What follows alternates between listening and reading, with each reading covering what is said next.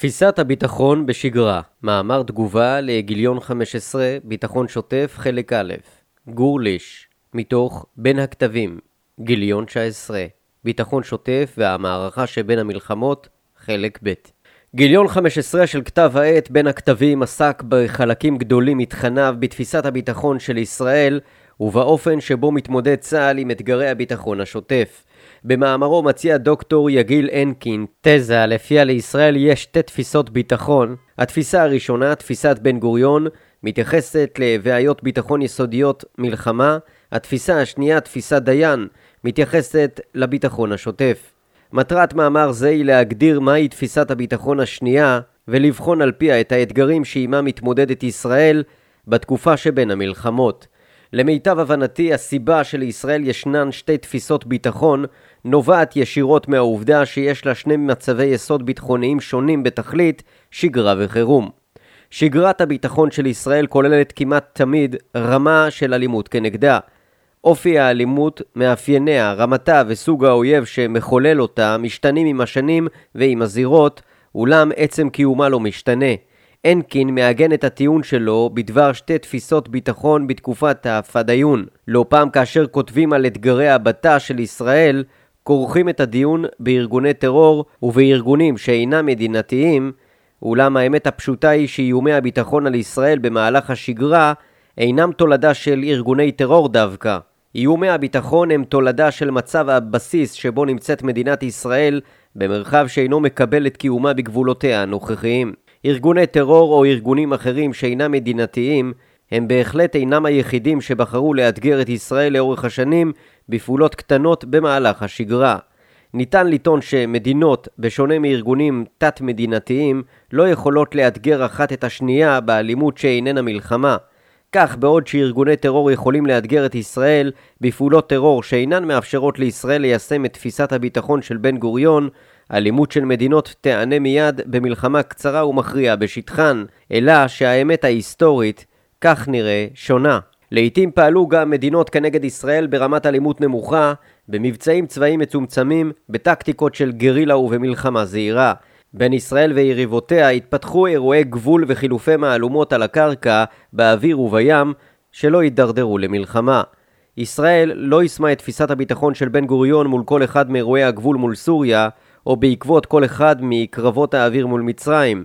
נראה שהפרמטר המרכזי בשאלה האם תצא ישראל למלחמה אינו תלוי ביריב, אלא בעוצמת האלימות שהוא מפעיל. המענה של ישראל לאלימות כנגדה במהלך השגרה לא היה על פי תפיסת הביטחון הבן גוריונית, בשל עוצמת האלימות שהופעלה ולא בגלל שמחולל האלימות היה ארגון טרור.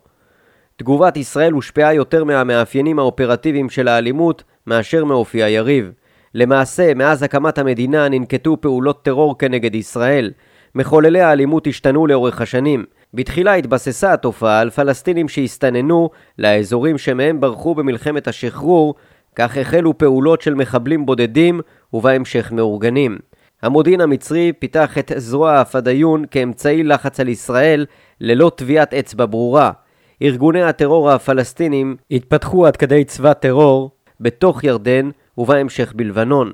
אך לוחמה זהירה ולוחמת גרילה היו גם כלי נבחר לתקריות גבול שהפעילו הסורים. אירועי ביטחון שוטף כללו גם הפעלת מטוסים, ירי ארטילרי והפעלת טילי קרקע אוויר. האחרונים הופעלו על ידי צבאות סדירים של סוריה ומצרים, ועצם העובדה הזו לא הפכה את המענה להם למלחמה רבתי. גם במקרים אלה המענה הישראלי לא היה על פי תפיסת הביטחון הבן גוריונית.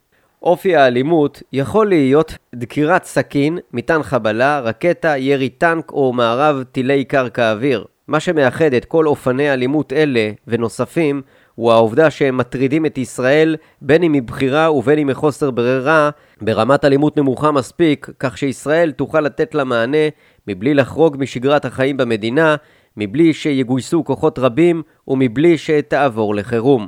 הסיבה שישראל התמודדה ומתמודדת עם אלימות בתקופות השגרה שלא על פי תפיסת הביטחון הבן גוריונית, אינה נובעת מאופי היריב שמפעיל את האלימות הזאת בכלל, או מהיותו ארגון תת-מדינתי בפרט. היא גם אינה נובעת מסוג הנשק שבו נעשה שימוש, אלא מההקשר האסטרטגי שבו מופעלת אלימות זאת. המענה לאתגרי הביטחון בשגרה לא מתואר בתפיסת הביטחון הבן גוריונית. ישראל אינה מצליחה להרתיע את מבצעיהם, המודיעין בדרך כלל אינו מצליח, ובן גוריון לבטח לא ציפה ממנו, להתריע עליהם וצה"ל אינו מכריע אותם. המלחמה כנגד איומי השגרה איננה קצרה, לא תמיד מתמרנת ורק לעיתים מתקיימת בשטח האויב. אבל כפי שמתאר הנקין, כנגד סוג זה של איומים קיימת גישה ביטחונית, שאותה אני מכנה תפיסת הביטחון לזמני שגרה. שגרה מלשון המצב השגור, זה שבדרך כלל מתקיים. אין לבלבל מושג זה עם רגיעה. מבחינה ביטחונית, השגרה בישראל איננה רגועה כלל וכלל. ההבחנה הברורה ביותר בין חירום לשגרה היא על פי השאלה אם ישראל מעוניינת בהימשכותו הבסיסית של המצב או בקיצורו. אם ישראל מנסה לקצר את המצב, זהו מצב חירום. מאידך גיסא, מצבי הביטחון השוטף הנמשכים לאורך זמן, כמו המצב הנוכחי לדוגמה, שייכים כמובן לקוטב השגרה. ההבחנה בין תקופת השגרה לתקופת החירום מתארת שני מצבי יסוד שונים באופן מהותי, שמהם נגזרת התנהלות ביטחונית שונה. בצה"ל נהוג לזהות שלוש רמות ביטחון שגרה, חירום ומלחמה, שח"ם. ההגדרה שהצעתי אינה סותרת את הגדרת צה"ל, העוסקת בעיקר בסוג הכוחות שיפעיל צה"ל ברמות השונות. אני לעומת זו אציג להלן אופני פעולה אסטרטגיים. מה מנסה ישראל להשיג בשגרה? בשגרה מנסה ישראל להעריך עד כמה שניתן ונכון, לא בכל מחיר, את תקופת השגרה תוך שימור רמת אלימות נסבלת כנגדה והכנת תנאים לניצחון חד במקרה של מלחמה. לצורך השלמות נציג את יעד העל של ישראל בחירום, אך לא נדון בו. בחירום, במצב מלחמה, מנסה ישראל להשיג ניצחון חד וברור בפרק זמן קצר, ימים, כל עוד ההגנה האפקטיבית, או שבועות בודדים. תוך פגיעה מרבית באויב והקטנת הנזק לעורף הישראלי. חשוב להדגיש שרצונה של ישראל להעריך את השגרה, הגם שיש בה רמה נסבלת של אלימות, איננה טעות תפיסתית וגם לא מחדל של התנהלות שגויה. זוהי תפיסת הביטחון של ישראל. תקופות השגרה שבהן ההשקעה הביטחונית מתוכננת ומתוקצבת מראש, מאפשרות לישראל להתפתח ולהתקדם להשגת יעדיה האזרחיים. להבדיל, בתקופות החירום המשק הישראלי מגויס בחלקו הגדול, או לכל הפחות משותק ברובו. בתקופה זו הפעילות הכלכלית מועטת ונפגעת באופן משמעותי. אותה תפיסת הביטחון של ישראל לזמני שגרה הייתה זו שאפשרה למשק הקטן והמגויס ברובו לקלוט עלייה בסוף מלחמת השחרור, לפתח תעשייה וחברה אזרחית ולהפוך אחרי 70 שנה לכוח משמעותי באזור, הן מבחינה כלכלית והן מבחינה צבאית. הישגים אלה הם מרשימים עוד יותר כאשר זוכרים שמדינת ישראל הצליחה להגיע אליהם למרות התנגדותו העמוקה והאלימה של העולם הערבי לעצם נוכחותה במרחב. מה היה קורה לו בן גוריון לא היה משחרר את אנשי המילואים בסוף מלחמת השחרור והמשק היה נשאר מגויס כולו עד להכרעת כל צבאות ערב וממשיכיהם המודרניים. אפשר רק לנחש שהמשק הקטן היה קורס, שהוא לא היה מצליח לקלוט את מיליוני היהודים מהעולם הערבי, ושישראל לא הייתה נהפכת למדינה המודרנית והחזקה שהיא היום. זוהי אותה תפיסת ביטחון לזמני שגרה, שממשיכה לאפשר לישראל להתפתח מבחינה כלכלית וחברתית גם כיום, כאשר מנגד היא מתמודדת עם פעילות טרור כמעט באופן רצוף. התפתחות זו מתאפשרת בדיוק בגלל שישראל מגבילה את מידת ההשקעה שלה במענה הביטחוני למינימום. המחיר שאותו משלמת אוכלוסיית הספר בישראל בשגרה הוא חיים בצל האלימות. אזור הספר, כמו גם סוג ועוצמת האלימות שהוא חווה בשגרה, משתנה מעת לעת. היום איננו נשואות לעוטף עזה כמובן, אולם בעבר היו אלה גם אזורים אחרים, ובתקופת פיגועי המתאבדים של חמאס, דינם של כל שטחי המדינה היה כשל אזורי ספר. האם יש כאן משום הקרבה של אזורי הספר לטובת החיים הטובים ביתר המדינה? האם לא זאת הייתה הביקורת על שותי האספרסו בתל אביב בתקופת מלחמת ההתשה? התשובה היא שאין כאן הקרבה. למעשה ישראל פועלת רבות כדי לשמור על המצב הביטחוני ואף להפחית את רמת האלימות, כפי שנראה בפסקה הקרובה. באופן זה העשייה הביטחונית בשגרה נמנעת מלהידרדר למלחמה, והיעד המרבי שאותו היא יכולה להשיג הוא חלקי, בין אם נאהב זאת ובין אם לא. תקופת השגרה כוללת פעילות ביטחונית רבה ומגוונת. ניתן לסווג את הפעילות הביטחונית בשגרה לכמה סוגים. א. מאמץ הגנתי שתכליתו הפחתה ישירה של רמת האלימות כנגד ישראל, ולמצער, הפחתת הנזק הישיר והעקיף שנגרם מאלימות זו. ב. מאמץ התקפי שמשרת את המאמץ ההגנתי, למשל פגיעה בחוליית משגרי קסאם בטרם שיגור. ג. מאמץ התקפי המשלב אפקט הגנתי, הפחתת איום, עם פגיעה בהתכוננות הצד השני למלחמה וחיזוק ההרתעה, למשל סיכול של משלוח נשק. ד. מאמצי מודיעין שתכליתם יצירת עליונות מודיעין והכנת תנאים וכלים למקרה של מלחמה. ה. בניין כוח והכנת הכוחות למקרה של מלחמה. נפרט כעת על סוגי הפעילות הביטחוניות שצוינו. מאמץ הגנתי המאמץ ההגנתי כולל את כל פעילות הבט"ש שתכליתה הגנה מפני איומי השגרה, בין אם מדובר בהגנת הגבולות ובין אם מדובר בהגנת הפנים. סוג הכוח המופעל בהגנה משתנה על פי האיומים בזירות השונות ובתקופות השונות. מאמץ התקפי שמשרת את המאמץ ההגנתי. כחלק מהמאמץ ההגנתי מופעל גם כוח התקפי. פעילות זאת משרתת ישירות את המאמץ ההגנתי וכוללת בדרך כלל סיכול איומים אקוטיים, תגובה לאירועי ביטחון ומניעה של אירועים מתפתחים. המאפיין הבולט של הפעלת כוח התקפית זו הוא היותה פעולה תגובתית לפעילות האויב. מאמץ התקפי המאמץ ההתקפי שאינו הגנתי גריידה מנסה להשיג יעד מורכב והוא מניעת או האטת התחמשות והתחזקות יריבותיה של ישראל. כלומר יצירת תחושת נרדפות בקרב אויבותיה של ישראל שתגרום להסטת הקשב שלהן פנימה. בין ישראל לשכנותיה קיים מאזן אסטרטגי. במילים אחרות, יש השפעה לעוצמה היחסית בין הצדדים. ישראל יכולה וצריכה לפתח את עוצמתה בד בבד כאמצעי נוסף להשפעה על המאזן האסטרטגי, עליה לנסות לפגוע בעוצמתו של הצד השני, או לכל הפחות, להקשות על התעצמותו. מצורך זה נגזרות פעולות ישראליות שמטרתן מניעת שינוי משמעותי במאזן האסטרטגי של ישראל לרעתה. הערמת קשיים של אויביה של ישראל בניסיונם להעצים את כוחם וכן בניסיונם להכין את הזירה ואת המערכת הצבאית ליום פקודה, בעניין כוח, פעולות מודיעיניות וכדומה. פעולות אלו יכולות להיות מדיניות גריידה, הן מבחינת הלגיטימציה שלהן והן במישור הבינלאומי. מבחינת התמיכה הבינלאומית בצדדים, לדיון המדיני-ביטחוני במדינת ישראל יש נטייה היסטורית לקוטב הצבאי, אולם ככלל נדרשת ישראל למנף קואליציות אזוריות ובינלאומיות לצורך שיפור המאזן האסטרטגי שלה. מאמצי מודיעין לישראל יכולות מודיעיניות מעולות ויכולת פעולה חשאית חסויה ומדויקת. היסטורית פעלה ישראל גם בתקופות השגרה כדי לפגוע בבניין הכוח של הצד השני. תפקיד הפעולות הוא ליצור תחושת נרדפות בצד השני ולהאט את תהליכי בניין הכוח של האויב כמו הפגיעה במפקדות פת"ח בביירות, לדוגמה. בניגוד לפעילות התקפית למטרות הגנה, פעולות אלה תהיינה בדרך כלל ביוזמה ישראלית. כל הפעולות האלה עומדות במתח שבין הרצון לשמר את השגרה לבין הצורך לפעול ובכך להסתכן בהידרדרות ובהסלמה. התפיסה הישראלית הבסיסית היא התקפית ויוזמת, ומכאן אפשר להבין את הגישה היוזמת שיש לישראל מבחינה ביטחונית גם בתקופות השגרה. בשנים האחרונות החל צה"ל בהגדרה של מב"ם, המערכה שבין המלחמות. מערכה זו משלבת פעולות ברמות חתימה שונות בתקופת השגרה, תוך לקיחת סיכון מסוים שהפעולות יביאו להידרדרות ולהסלמה שאינן רצוניות לצורך ניהול טוב יותר של סיכונים עתידיים. המב"ם מתקיים בשגרה בתחום הפעלת הכוח ההתקפי שלא לצורכי הגנה גריידה. על אף שהמושג חדש יחסית בצה"ל, הרי שההיגיון שמוביל אליו ויישומו בפועל היו קיימים לאורך ההיסטוריה הצבאית של מדינת ישראל.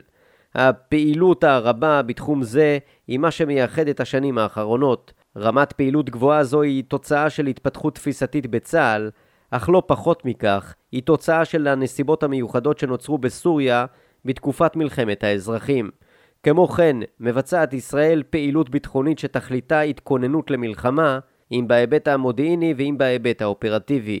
דוגמאות לכך הן חטיפת המקם המצרי או הניסיון להטמיל אמצעי ההאזנה בסוריה בפעולה שבה נתפס אורי אילן ואין סוף מבצעים נוספים שהשתיקה יפה להם. מטרת הפעילות הזאת היא שיפור יכולות המודיעין, יצירת עליונות מודיעין והכנת תנאים וכלים למקרה של מלחמה. עד כמה מוכנה ישראל לסבול את רמת האלימות בשגרה בטרם תצא למלחמה או למבצע גדול כדי לשנות את המצב הביטחוני? התשובה לכך מורכבת ותלויה במרכיבים רבים. בעבר, בטרם יצא למלחמה, עברה ישראל תקופות של מציאות ביטחונית לא פשוטה שנמשכו גם שנים. לא קיים קריטריון מוסכם מראש לרמה נסבלת של אלימות, כמו מספר נפגעים או כמות פיגועים. עמידות הציבור הישראלי משתנה, כך נראה על פי גודל האיום שהוא חש, וייתכן שאף על פי הבנת האלטרנטיבה. לא פעם נעשים ניסיונות להרחיק את נקודת ההחלטה על ידי שיפור המענה ההגנתי, או לפחות על ידי הגדלת המשאבים להגנה. אבל לא די במאמצי ההגנה כדי להפחית לחלוטין את האלימות. ניסיון העבר, כמו גם ההיגיון הבריא, מלמדים שלא ניתן להפחית באופן מספק את האלימות על ידי מאמץ הגנתי. על אף שההגנה חזקה מסוגים שונים בהחלט יכולה להפחית את רמת האלימות, היא לא יכולה להעלים אותה לחלוטין. לא פעם נראה שרק עוד מאמץ קטן, שכלול נוסף או עיבוי כוחות יכולים להביא את התשובה לאלימות. אך אלימות שתכליתה יצירת טרור יכולה כמעט תמיד לבחור אפיקים חדשים ופחות מוגנים כדי לבוא לידי ביטוי. טרור עפיפוני התבערה הוא הדוגמה האחרונה והמאלפת למסקנה זו על מגבלות המענה ההגנתי. הקמת מערך ההגנה האקטיבית כיפת ברזל ופריסתו בעוטף עזה פגע באפקטיביות של הנשק תלול המסלול שאותו הפעילו ארגוני הטרור מעזה. סוג של מענה מצאו הארגונים דרך טרור עפיפוני התבערה שמאפשר להם לייצר טרור למרות מערך ההגנה הישראלי שנבנה כנגד רקטות ופצצות מרגמה. האם ישראל לא יכולה לחסל אחת ולתמיד את מקורות האיום כנגדה? האם היא לא יכולה להרתיע את אויביה כך שיחדלו מלפעול? התשובה לשאלה הזו מחייבת דיון מעמיק בתפיסת הביטחון לעיתות החירום. מאמר זה לא ירחיב בנושא, ואסתפק בציטוט של בן גוריון שאמר, לנו לא יכול להיות קרב אחרון. או בניסוח ממסמך תפיסת הביטחון של המל"ל, הדיבר הראשון של תפיסת הביטחון, ישראל לא יכולה לכפות בכוח על אויביה את סיום הסכסוך. אמירות כמו לפתור אחת ולתמיד את בעיית עזה אינן מעשיות, אך לא כאן המקום לפרט. אך האם ישראל יכולה לכפות על הצד השני לפחות הפחתה משמעותית ברמת האלימות? ניסיון העבר מלמד שבדרך כלל במסגרת השגרה לא הצלחנו ליצור לחץ שיהיה משמעותי מספיק כדי לשנות את רמת האלימות מצד אחד, אבל לא יוביל למלחמה מצד שני. רמת האלימות בשגרה נקבעת ממאזן אסטרטגי בין הצדדים, ואף צד לא יכול לשנות אותו באופן משמעותי מבלי לחרוג ממרחב השגרה.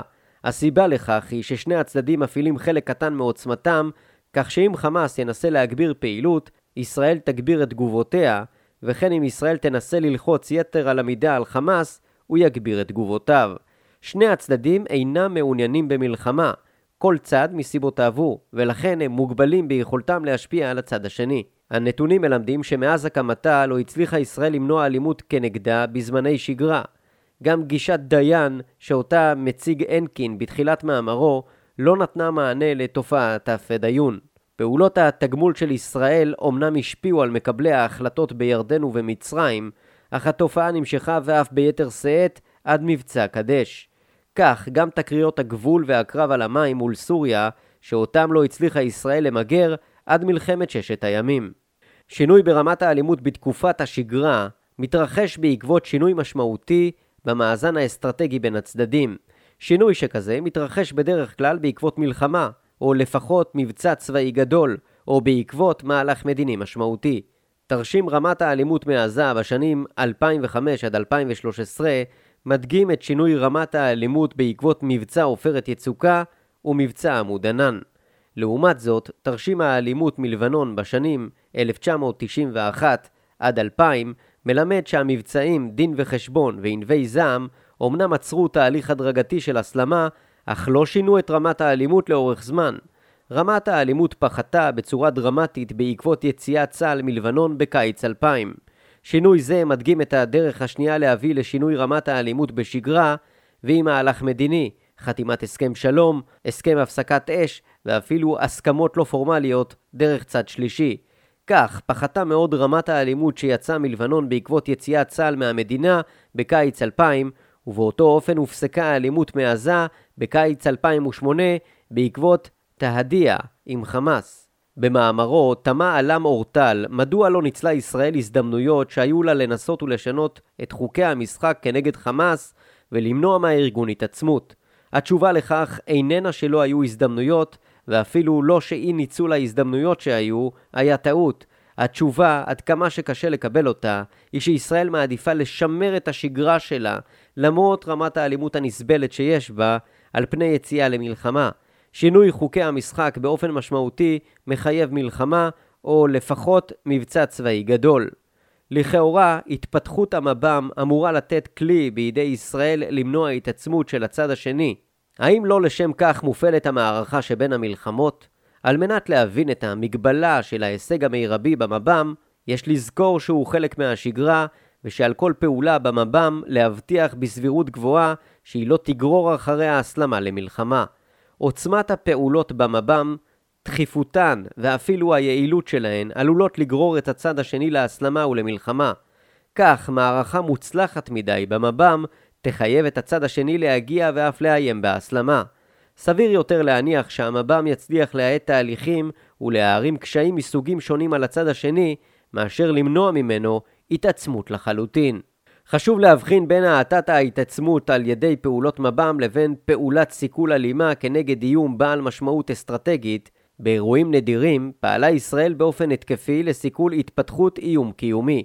בשנת 1981 ולאחר מכן בשנת 2007 תקפה ישראל כור גרעיני בשלבי בנייתו על מנת למנוע מעיראק ואחר כך מסוריה הקמת פרויקט גרעין. ישראל פעלה כך למרות הסיכון שבעקבות התקיפה תיפתח מלחמה. גם בגין וגם אולמרט קיוו שתקיפת הכור לא תביא למלחמה, אך לא היו בטוחים בכך. עם זאת, הם החליטו לקחת את הסיכון למלחמה עקב גודל האיום. אחת ההצדקות למלחמת קדש בשנת 1956 הייתה מניעת התעצמות מצרית בעסקת נשק גדולה, העסקה הצ'כית, במקרה זה ישראל פתחה במלחמה, בין היתר כדי למנוע איום עתידי.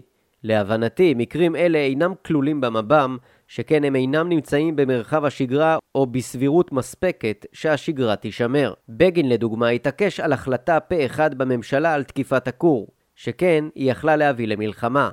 הייתה זו פעולת סיכול אלימה ונדירה בגלל הסיכון הגלום בה למלחמה. מנהיגי ישראל בוחרים בדרך זו רק כשנראה שאין דרך אחרת והסיכון שאותו היא אמורה להסיר אינו קביל. ביתר המצבים פועלים מנהיגי ישראל כאשר הם מעריכים שהסבירות להידרדרות למלחמה אינה גבוהה, אבל כך גם ההישג שיושג. אורטל מציע לשבור את הפרדיגמה הזאת בכך שישראל תמצא מענה אופרטיבי מלא לנשק תלול המסלול. לו היה בידי צה"ל מענה שמאיין את אפקט הטרור של הנשק תלול המסלול, חמאס לא יכול היה לאיים על ישראל בהסלמה, והיא בתורה יכולה הייתה לכפות עליו הסדרה ביטחונית שנוחה לה, שאיננה כוללת אלימות והתעצמות. לו ניתן היה לממש את הצעתו של אורטל ולפתח כלי שלא מותיר בידי חמאס פוטנציאל נזק כלפי ישראל, הייתה ישראל יוצאת ממעגל הקסמים של האלימות בשגרה. הישג כזה, לבטח, היה מועיל לישראל, אך האם הוא מעשי?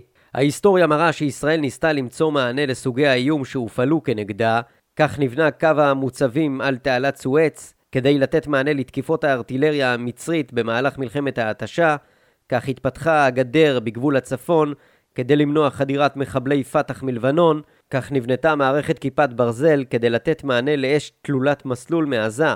כל המאמצים האלה נכשלו בכך שהצד השני מצא להם מענה אופרטיבי, או הסיט את האלימות שלו לתחום חדש, שישראל טרם מצא לו מענה. טרור עפיפוני התבערה, לדוגמה, הוא סוג של מענה לכיפת ברזל. כמיהתו של אורטל איננה ריאלית משני טעמים. ראשית, אם היה בנמצא פתרון קסם אשר היה מאפשר לצה"ל לדלג מעל הדיבר הראשון של תפיסת הביטחון, הרי שישראל יכולה הייתה לכפות בכוח על אויביה את סיום הסכסוך.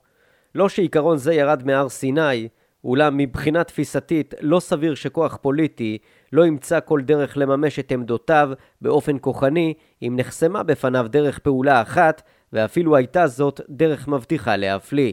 אולם הטעם השני עמוק יותר. כל ההיסטוריה הצבאית מתארת מאבק חוזר ונשנה של פיתוח אמצעים ואמצעי נגד. המחשבה כאילו ההיסטוריה תעצור את הופעת מענה לאמצעי זה או אחר היא נאיבית, ויוכיחו זאת בלוני התבערה. בהקבלה, האם ניתן לחשוב שלו היו מפתחים מענה למערכי החפירות וגדרות התיל של מלחמת העולם הראשונה, מעין אמצעי משוריין שיוכל להעביר כוחות ואש בבטחה דרך מגיני האויב, כמו טנק למשל, הייתה נפתרת בעיית המלחמה? תיארתי את תפיסת הביטחון לזמני שגרה, את עיקרי המאמצים הביטחוניים בשגרה ואת המגבלה שיש להפעלת הכוח בשגרה, שאיננה יכולה לשנות את המציאות הביטחונית במהלך השגרה באופן משמעותי, הבנה של מגבלת הכוח בשגרה מחדדת את השאלה מתי צריכה ישראל לעבור לחירום. מבחינת קבלת ההחלטה, ההחלטה מתקבלת על ידי הדרג המדיני, הקבינט המדיני-ביטחוני. שיקולי הדרג המדיני הם צבאיים, אך גם מדיניים ופוליטיים. זכורה אמירתו של אריאל שרון ז"ל, מה שרואים מכאן, לא רואים משם, כשהסביר מדוע אינו שובר את הכלים בעקבות פיגועי ההתאבדות הקשים שקיבלו את פניו כראש ממשלה. כלומר, השיקול הרחב הכריע לטובת המשך השגרה, על אף רמת האלימות הגבוהה שהייתה בה. על פי העובדות, לאחר הפיגוע במלון פארק בנתניה, הנחה שרון את צה"ל לצאת למבצע חומת מגן במטרה לשנות את המציאות האסטרטגית מעבר לחירום. ניתן כמובן לדון בשאלת העיתוי של החלטה זו, והאם לא נכון היה להחליט על המבצע מוקדם יותר, אך מיקום ההחלטה בהקשר של המעבר משגרה לחירום הוא ברור. ההחלטה המשמעותית ביותר של הדרג המדיני במהלך השגרה היא ההחלטה אם לצאת למלחמה או למבצע צבאי גדול או למהלך מדיני משמעותי. גם במקרים שבהם נעשתה טעות בהחלטה זו, למשל, ייתכן והיא לא הובנה ככזו בקיץ 2006, הרי שהמעבר מתפיסת ביטחון של שגרה לתפיסת ביטחון של חירום הוא חד וברור. בשגרה נראה שישראל לא יכולה ואף לא צריכה לקוות לאמצעי פילי, קונץ פטנט, שיתמוך את ביטחונה. ביטחונה די מבוסס, והוא שאפשר לה להתפתח באופן חסר תקדים נוכח אתגרי הביטחון באזור. אולם אפילו הצלחה זו הייתה רצופה בשגרה שכללה רמת אלימות לא אפסית אך נסבלת. כך נדרשת השקעה בהגנה. כן ניתן להרתיע את הצד השני מהרחבת פעולותיו. כן יש טעם בשימוש בכלים התקפיים כדי לפגוע בהתעצמותו ובהכנות שהוא עושה למלחמה. אך לא, לא צריך לאבד סבלנות. עיקרון קיר הברזל שקובע שבסופו של דבר אויבי ישראל יתייאשו מהחלופה הכוחנית, עבד במקרה של מצרים וירדן, ועוד יצליח לשנות את התנהגות יתר אויבינו. סיכום לישראל באמת קיימים שני פרקים לתפיסת הביטחון. תפיסת ביטחון לעיתות שגרה ותפיסת ביטחון לעיתות חירום. תפיסת הביטחון של בן גוריון עסקה רק בחירום ואינה רלוונטית לשגרה. מאמר זה, שדן אך ורק בתפיסת הביטחון בשגרה, תיאר את יעדי ישראל בשגרה. בשגרה מנסה ישראל להאריך את תקופת השגרה עד כמה שניתן ונכון, לא בכל מחיר, תוך שימור רמת אלימות נסבלת כנגדה והכנת התנאים לניצחון חד במקרה של מלחמה. נוסף על כך, תיארנו את המאמצים הביטחוניים בשגרה, תיארנו את המאמץ ההגנתי אשר משתמש גם באמצעים התקפיים, ואת המגבלה שיש בו למנוע לחלוטין את האלימות כנגד ישראל. תיארנו את המאמץ ההתקפי, אשר כיום נקרא מב"ם, ואת המגבלה שיש בו להשגת ההישג, מאחר ובסיסו הוא חלק מהשגרה ומבוצעות בו פעולות שלהערכת ישראל לא יגרמו להסלמה. לצורך החידוד תיארנו גם את ההיגיון שעומד מאחורי פעולת סיכול אלימה שתכליתה הסרת איום קיומי, וזאת אף תוך כדי פתיחה במלחמה או נטילת סיכון ממשי לכך. פעולות שכאלה אינן נדירות. לסיום, כפרנו בכמיהתו של אורטל למציאת פתרון מלא לאיום הנשק תלול המסלול באופן שלא יותיר לחמאס דרכי פעולה אלימות כנגד ישראל בשגרה, כך שישראל תוכל לכפות על חמאס שינוי אסטרטגי. ניסיון העבר, כמו גם ההיגיון, מלמדים שחמאס ימצא לעצמו דרכים חדשות לפעול באלימות כנגד ישראל ולאיים בהסלמה למלחמה. נצטרך להמשיך ולהתמודד עם אתגרי ביטחון ולהיטלטל בין הכתבים.